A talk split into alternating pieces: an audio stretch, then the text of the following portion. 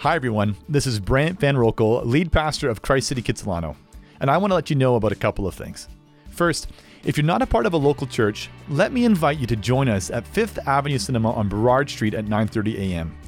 We meet every Sunday morning for worship, word, and sacrament, and we'd love for you to join us there. Second, if you are new and you want to get connected, let me say welcome.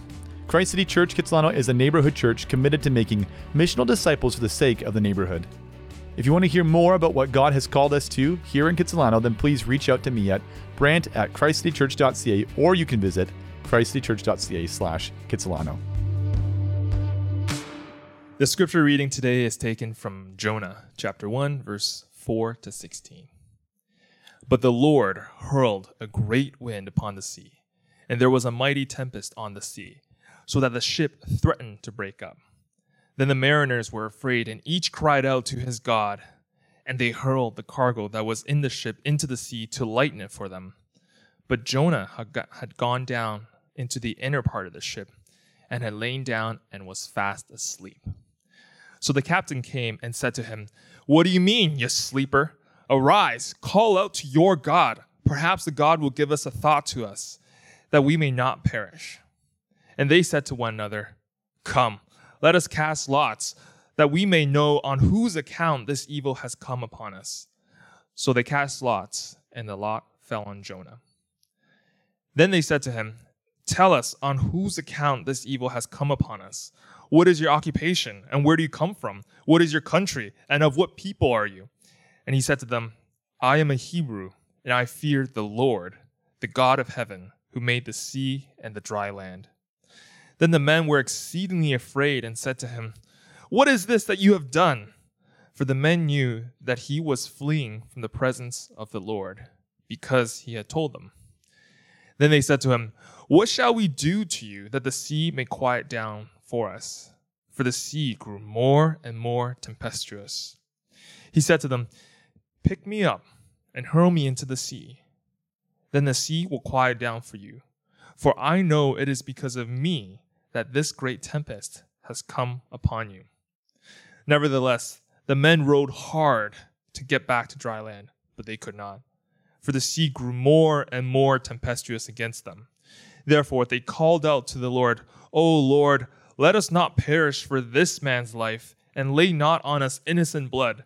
For you, O Lord, have done it, have done as it pleased you. So they picked up, picked up Jonah and hurled him into the sea and the sea ceased from its raging. Then the men feared the Lord exceedingly, and they offered a sacrifice to the Lord and made vows. This is the word of the Lord. You may be seated. All right, so we are uh, again in chapter one of Jonah, and I promise this series does go past chapter one.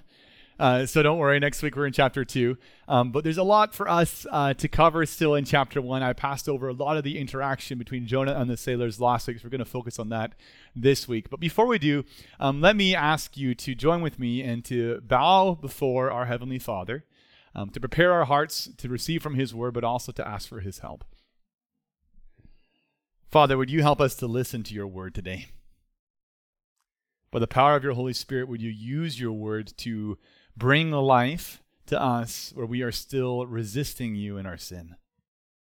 And God, would you cause your word to provoke us to obedience, that we would live as those who are passionate for your glory and the salvation of our friends and our family and our neighbors all around us. God, we pray for your, your help. God, we want to thank you. Thank you for your word, your holy scriptures, that you speak to us. Thank you for your spirit that you convict us. Thank you for the way that you lead us and you guide us and you've brought us here this morning to teach us. We just praise you for this gift. We ask in Jesus' name for your help. Amen.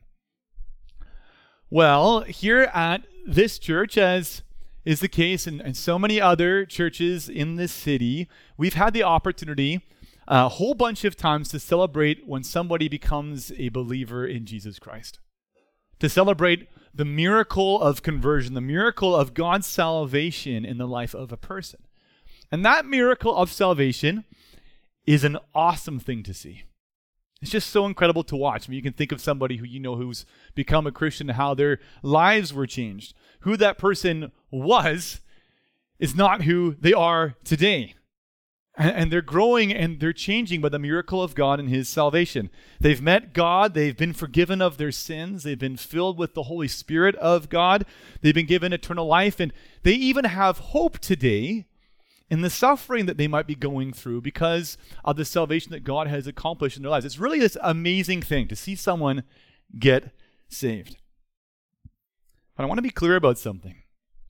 Right away here in the intro, we need to all recognize that salvation is God's work, not our work.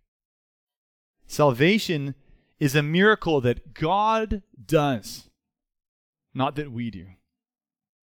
Because only the Holy Spirit of God can, can truly convict a person of their sin.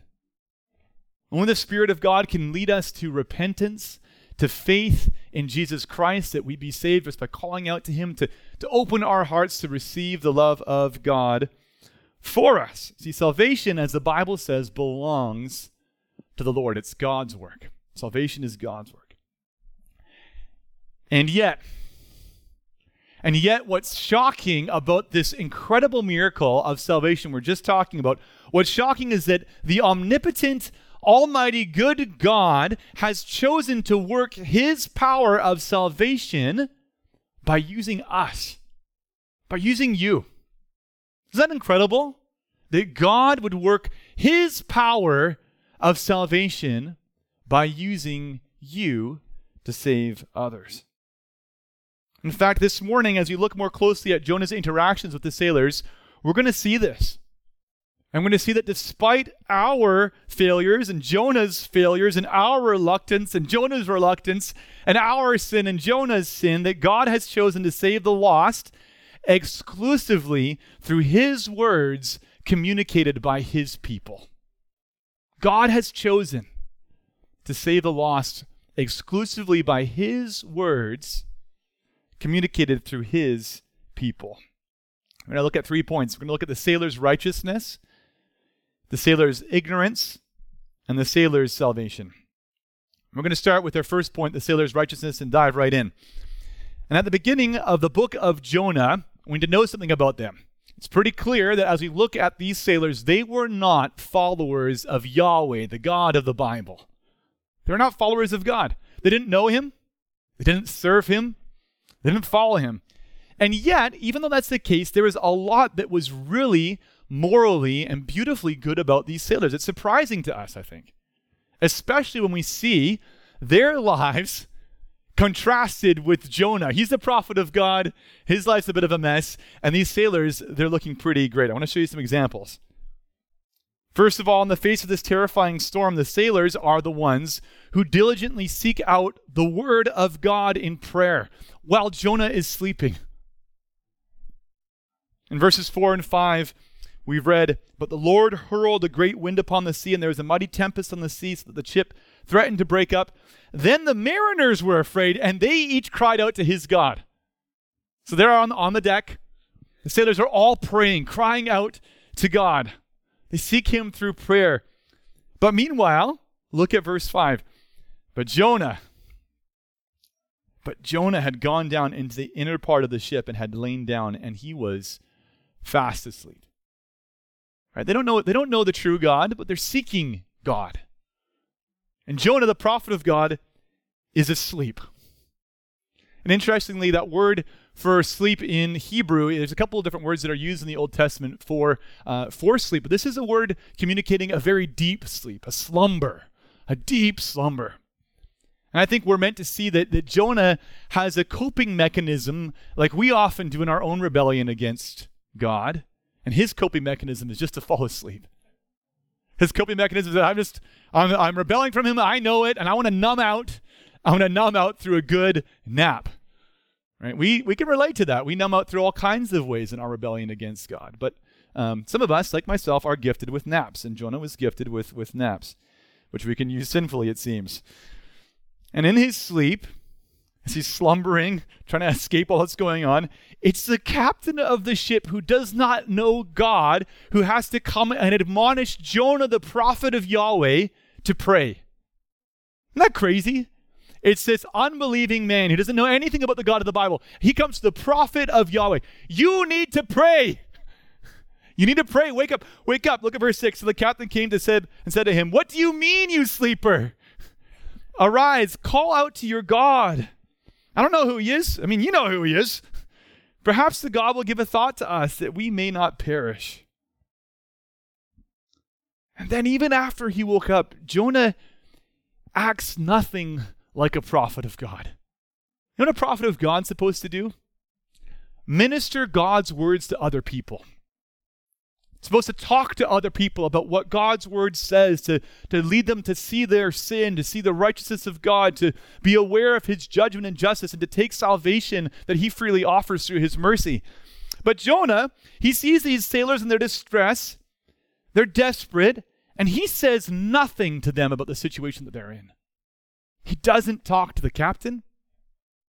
And we know that when the sailors are casting lots, right? That's what happens next. They're seeking God in the old fashioned, ancient way of seeking God. We're going to cast some lots and let God direct how the dice lands. And Jonah's sitting back there, trying not to say anything. So the sailors are far more righteous than Jonah in the way they seek after God, and he remains silent and does not seek after him. But what's more, they have compassion and they have mercy for one another. Isn't that interesting? They even have compassion and mercy for Jonah.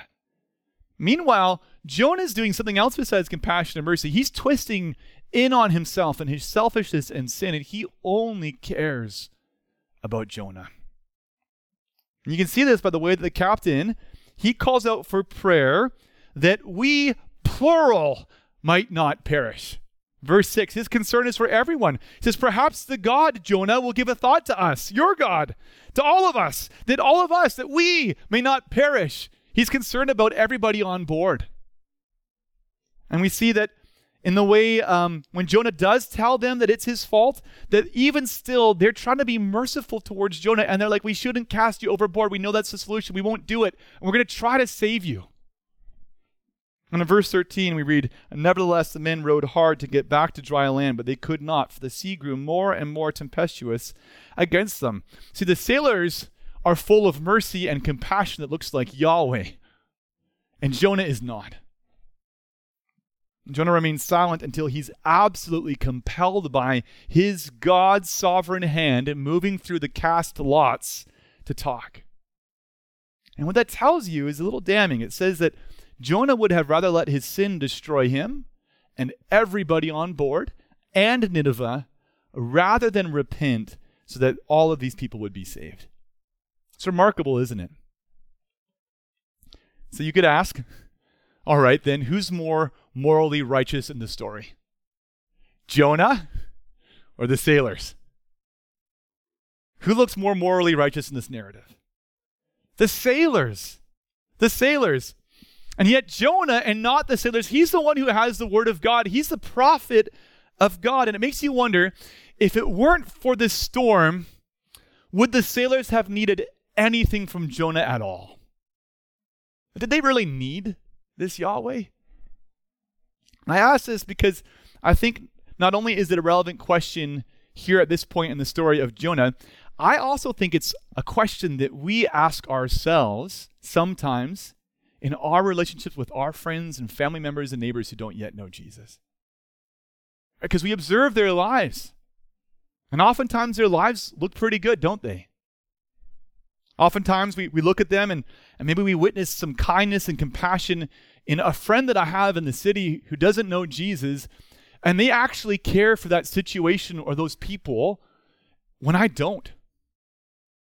When they're more merciful and kind than I am.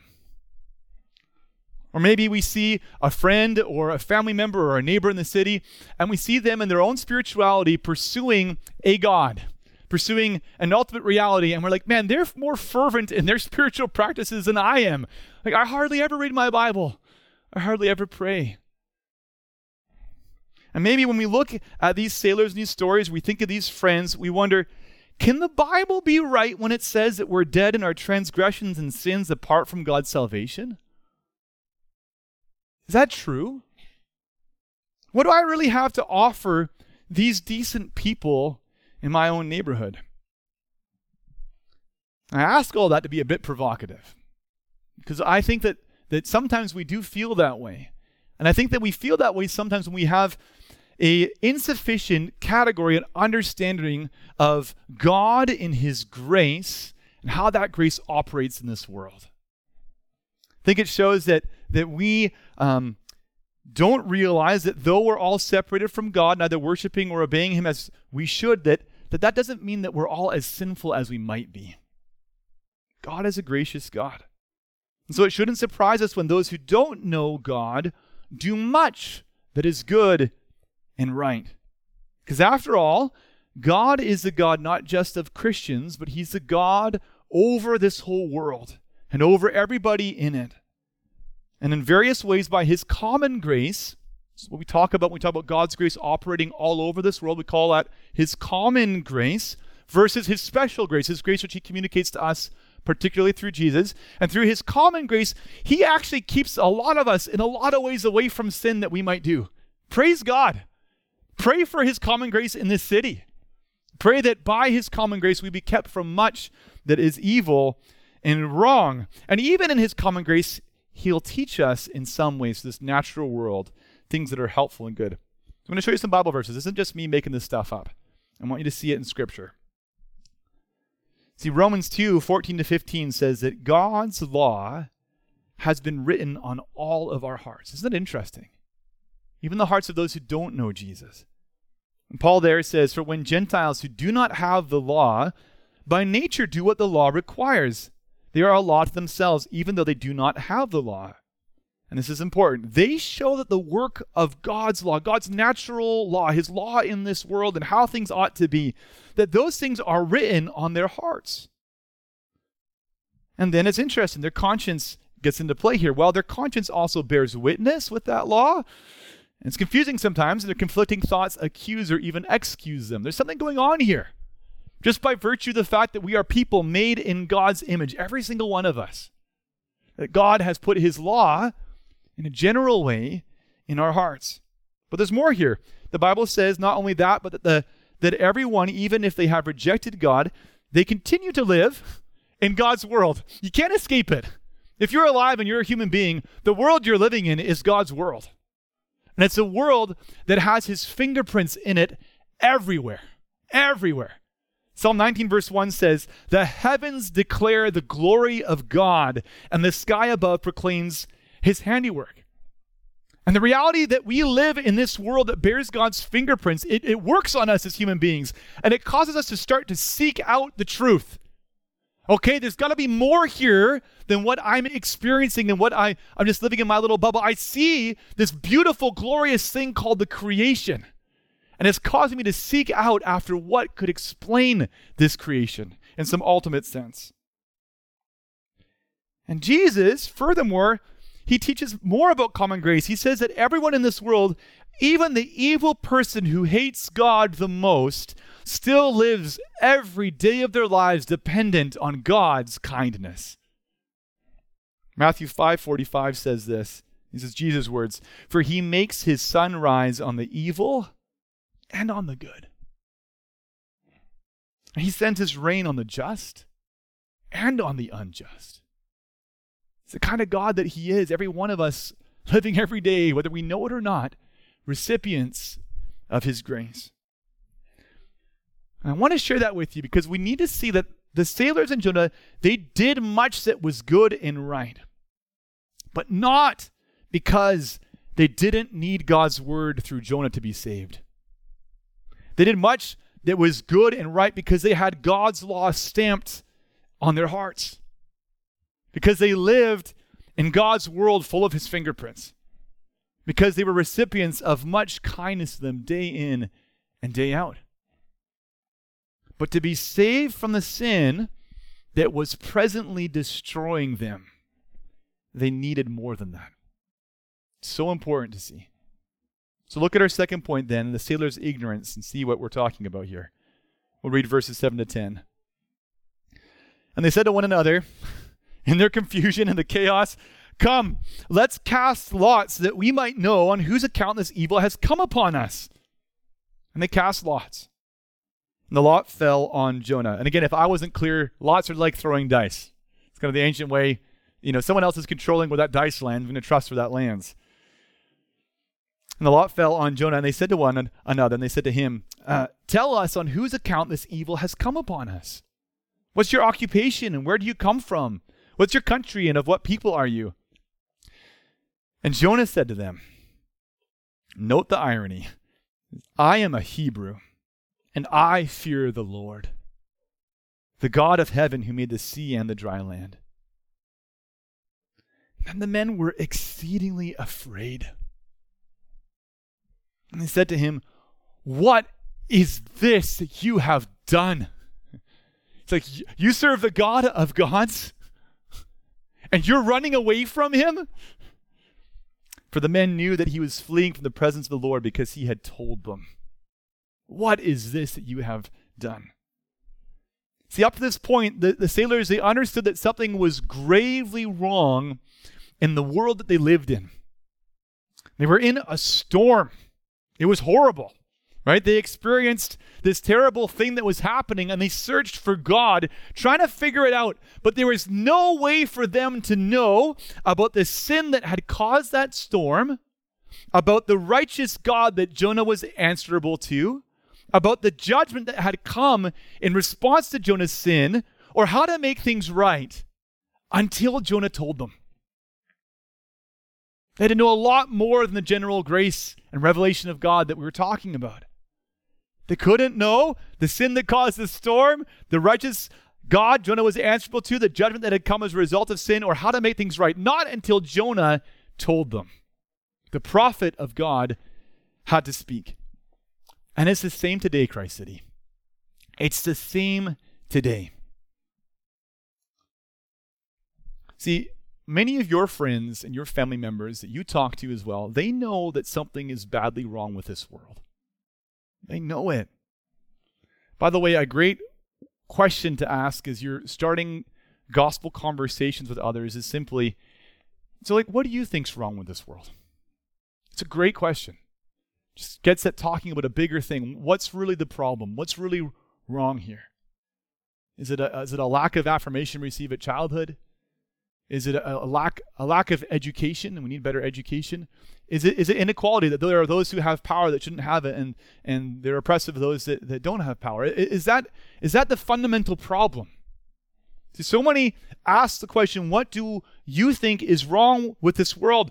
And they're desperately looking for solutions to the problems in the macro sense, and the big problems in the world, but also just the little problems in their lives that are keeping them up at night. What's wrong? And yet, as they live every day in the storm of the consequences of their sin and the destruction, destructive consequences of other people's sin against them, and the destructive consequences of the sin of our ancestors that came before us and set up the world that we get to live in today. As they live in all of that storm, they'll only know our greatest problem is sin. They'll only know that if we who have been entrusted with God's word tell them. It's the only way, Christ City. And like the sailors didn't know Jonah's God or his righteous laws, so our friends won't know about God's righteous commandments and instructions in the Bible. That there is a way to live, and it's good, and it's in the Word of God. We won't know that. Our friends can't know that in its fullest in the revealed Word of God unless we are willing as Christians to be courageous, to be bold, to hold fast to the Word of God even when it's unpopular, to live it out in our lives unafraid, but also to talk about God's righteous laws. And let the sailors didn't know the storm was God's judgment. Our neighbors won't know that after we die comes, comes judgment. Hebrews 9:27 says that. After it's appointed for man to die once, and after that comes judgment. No one's going to know about that. No one's going to know that God will hold us responsible for all the sin that we've committed against Him and others. That we'll be separated from Him forever in a place called hell, unless we say something about it. See, Christ City, God has given us His Bible. He's given us His Word so that we would be people who aren't silent, but who share it with others. See, the sad thing is, I think oftentimes we don't love our neighbors enough to courageously say, Friend, your problem and my problem, most fundamentally, is that we have sinned against a holy and righteous God. And the chaos that, that's hurting you and hurting me right now in my life, in your life, is because we've rejected his authority over our lives. And we haven't sought to learn from him, to be taught how to obey him and how to grow in, in following him. And we've not shared that. We don't talk about the way that our sin deserves God's judgment. And what that does is it causes the good news of God's love often to fall on deaf ears. Because the gospel is the good news that God saves sinners. But only the sick run to the doctor for a cure. And only those who are convicted of sin and the justice of God can run to Jesus for the mercy and grace that he gives. And the good news is that this God loves to save. He's a God merciful and compassionate and nothing like Jonah. He crossed heaven and earth to come to us to be made a human being so that we could be saved. So Jesus could live the righteous life that none of us have lived and would die in our place and for our sins so that the penalty of our sin would be paid for. So he could be raised on the third day as a conqueror of Satan and sin and death to lead us into victory and to eternal life. See, God speaks, God has spoken definitively through Jesus to save us. He loves to save. John 3 16 to 17 says, For God so loved the world that he gave his only Son that whoever believes in him would not perish, but have everlasting life. For God did not send his Son into the world to condemn the world, but to save the world through him.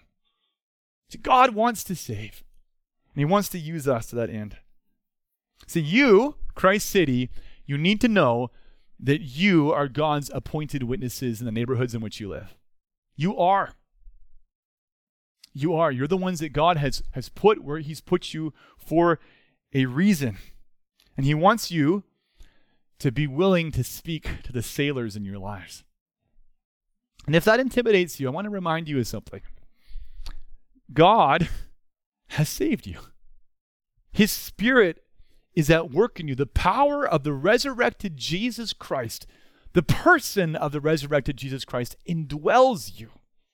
And He will help you. You don't need to have every answer. In fact, you often won't have answers, and that's going to be okay. God just wants you to be willing to speak about Him. And if you are a Christian, you know an awful lot that your friends and family and neighbors don't. And you can begin.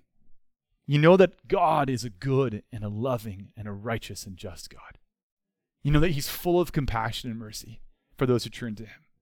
You know that his law in the word of God is just and right, and that everyone will be held accountable to his perfect standard of righteousness. You know God's lavish mercy to send Jesus to die for our sins. You know that there's a resurrection life available to us now because the Holy Spirit is poured out into the lives of those who trust in Jesus. And that one day he'll return and we'll be resurrected with him. You know those things if you're a Christian, have been here for any amount of time. And that's enough to start. You know that He saved you. And this world needs you to be a faithful Jonah who's willing to share God's words with others. So step out in faith. Let me encourage you be bold, be courageous. The more you try, the better you'll get. The more you make an effort and have a conversation, don't worry if it doesn't go the way you want it to go. That's okay. My problem often is that I expect that if I share the gospel with somebody that they're going to become a Christian right there on the spot right? And that doesn't happen that way. I have a good friend actually. It's not planned. I'm going to share this story anyway. And he uh, he told me he was he was one of the in one of the largest rock bands in in India um, a number of years ago. And when he became a Christian, they're touring to like huge crowds all over India. And he became a Christian. He quit the drugs and the alcohol and the sex and everything. He goes over and talks to his bandmates. He's like, guys, we need to become a Christian band right now. I'm going to tell you about Jesus. And he was so shocked that that didn't happen. He was so shocked that, that God didn't immediately use that the first word that he shared that they become Christian. But we shouldn't expect that that would be the case. My friend has had the opportunity now to, to tour with that band. He's a pastor in Abu Dhabi, but he has had a chance to tour with them and to share the gospel with them in a continuing way. It's a beautiful thing. And that work might go on for a long time, and your work in the lives of your friends might go on for a long time too. But be courageous enough to start the conversation. One good way to start is again talking about what's wrong with this world, what the solution is. Another way in is just sharing your story. How has God changed your life? Just talk about that. Look for an opportunity to share that with somebody else. You'll get better with practice, and you'll get better as you read your Bible every day. Read your Bible every day, Christ City. Christian discipline matters. Read your Bible every day. Commit to coming to Christian places of discipleship, like a Sunday morning gathering of the church, like community groups, to be strengthened and built up in your own faith so you would grow as a witness for Jesus. See, our biggest problem, I don't think, is that we know too little. I think it's that, like Jonah, we're unwilling to speak. And I think if I analyze my heart, and if this lands on you too, know that it convicts me first. I think we're probably unwilling because we love our reputation and our comfort more than we love our friends or the glory of God. But no matter how underprepared or unwilling or convicted you might feel, I want you to be encouraged be encouraged in our last point, the sailor's salvation. Because we see here that God uses even the unwilling sinner to save those lost in their sins. And that's got to be encouraging for you as it is for me. Look at verses 1 14 to 16. See, after Jonah told them that they must throw him overboard to stop the storm and save themselves, and after they tried to save Jonah and themselves one last time, the sailors did the thing that Jonah said. Let me read this. Therefore, they called out to the Lord, O Lord, let us not perish for this man's life, and lay not on us innocent blood. For you, O Lord, have done as it pleased you. They're concerned that even if they did the thing that was required, like they might be guilty for throwing him overboard. So they're seeking God's mercy, even as they seek to follow the prophet of God's instruction to them. And they picked up Jonah, they hurled him into the sea, and the sea ceased from its raging. For the men feared the Lord exceedingly. And they offered a sacrifice to the Lord and made vows. I think we're meant to see in this last verse that these men were saved. They put their faith in the covenant keeping God of the Bible, Yahweh. And if you don't see it as clearly in English, you can see it in Hebrew because Hebrew loves to use repetition for emphasis. So I'll give you a different translation of verse 16. Then the men feared a great fear of Yahweh. Right? Repetition. And they offered a sacrifice of sacrifices. And they vowed vows. There's a vow, vow, sacrifice, sacrifice, fear, fear thing going on here. It's all about the emphasis because they had become those who put their trust and their hope in the merciful God, Yahweh, to save them. See, at the beginning of these stories, of this story, the sailors prayed to every god they could think of, and they feared the storm. They didn't fear the living God. And yet, after only a couple of words to them from Jonah, the story ends with their devotion and worship to the God of the Bible. That's incredible. That teaches us a couple of two very important things. It teaches us about God's sovereignty, and it teaches us about God's word. So, first, about his sovereignty, it teaches us that despite our hard hearts, we serve a glorious, loving, and faithful God who is at work in this world and who is in control. And he's so good and so powerful that he's able even to use our free, wicked decisions to run from him to save sailors. It's the kind of God that he is. In this case, that's what happens, right? Jonah rebels against God, refuses to talk at all, but God sends a storm. So God's the one sends a storm to chase him down, to lead him to repentance, and then he compels Jonah to speak. Jonah didn't want to speak. He compels Jonah to speak by controlling the lots to fall on Jonah. And there he is in the middle, and everyone's looking at him, and he has to say something. See, God made Jonah speak. See, he's in control. And he's good. Not only does God have plans for Nineveh, God uses even Jonah's rebellion to save sailors. Why does God do that? Because God doesn't look on our ignorance and our sin and despise us. That's not who He is. It's not who He is. If you think that about anyone in your life or anyone you see around you, that's not who God is. God is a God who looks at us in our ignorance and our sin, and He has mercy and compassion for us. The Bible teaches His heart is bursting with longing to save us. The end of the book of Jonah, we'll see that God talks about his mercy for Nineveh as mercy for those who do not know their left hand from the right hand. He's like, they don't even know the sin that's leading them to destruction. I am compassionate on them for that. In 1 Timothy chapter 2, verse 4, we read, God desires all people to be saved and to come to the knowledge of the truth. And friends, this is why Jesus came. Because God loves us. He was willing to die for us and in our place that we would be forgiven and saved. The second thing the sailor's salvation teaches us isn't just how powerful God is, but how powerful and how in control, uh, sorry, not just how powerful and in control he is, but also how powerful his word is. We see here how powerful God's word is. See, when the lot fell to Jonah, Jonah did share God's word. But as we read the text, you got to admit, he couldn't really have said less than he said. He barely said anything, even at that point. In chapter 3, we're going to see this again in the worst sermon ever given in the Bible. But even though Jonah says so little, God uses even those unwilling few words on his lips to save the sailors. Because God's word is powerful. God is the one who saves through his word. And the God who is compassionate and sovereign and whose word is so powerful, he's your God too. So let me encourage you don't underestimate his sovereignty in your life today. I want to ask you, what opportunities has he placed in front of you? Because he wants you there. What are the circumstances that you're in, the friends that you have, the place that you live? Turn to Him and trust that He has sovereignly placed you where He wants you to be His witness. The question is will you open your mouth to speak God's words to others in the place that you're in? I want to encourage you practically, practically uh, just at the end here. When you share with others, speak God's word. When you share with others, don't be afraid to open your Bible.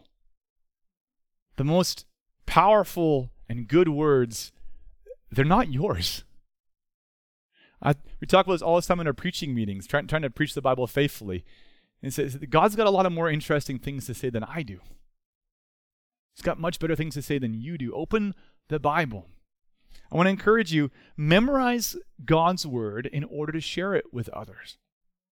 Memorize key verses that you might share with others. If that sounds like a lot of work, guess what? Following Jesus, he says, is going to take you denying yourself, taking up his cross, and following him.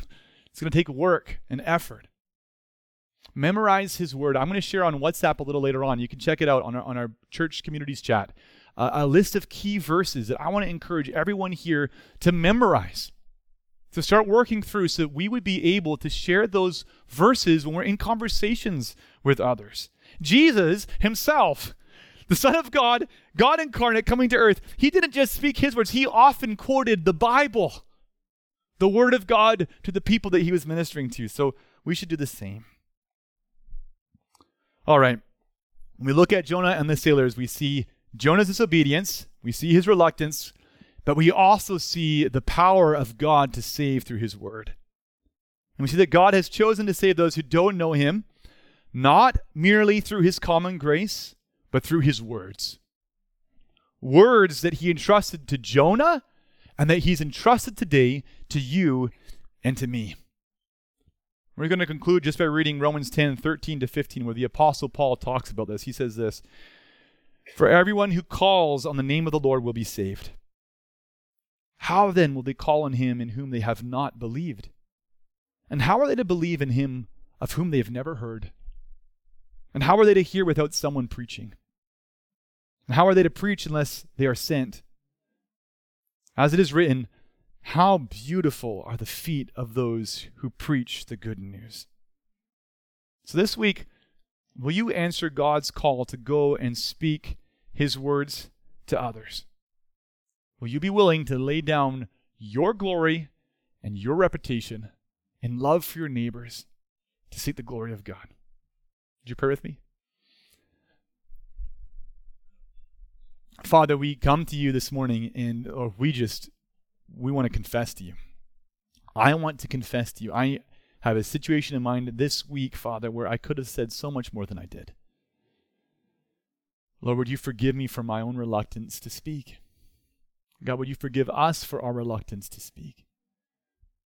And Lord, would you cause us to trust your sovereignty and the power of your words that we would just be bold and courageous? Would you cause us to see the goodness of your mercy and compassion so that we would just delight in it and be so excited about the opportunity to share it with others? Lord, would you help us not to shy away from the hard news that prepares the soil for the good news? The hard news of, of sin and your righteousness and your judgment that prepares us for the good news of what you've done for us in Jesus Christ. God, help us to be faithful Jonahs to the sailors in our neighborhoods and in our families and in our friend circles. We ask this in Jesus' name. Amen.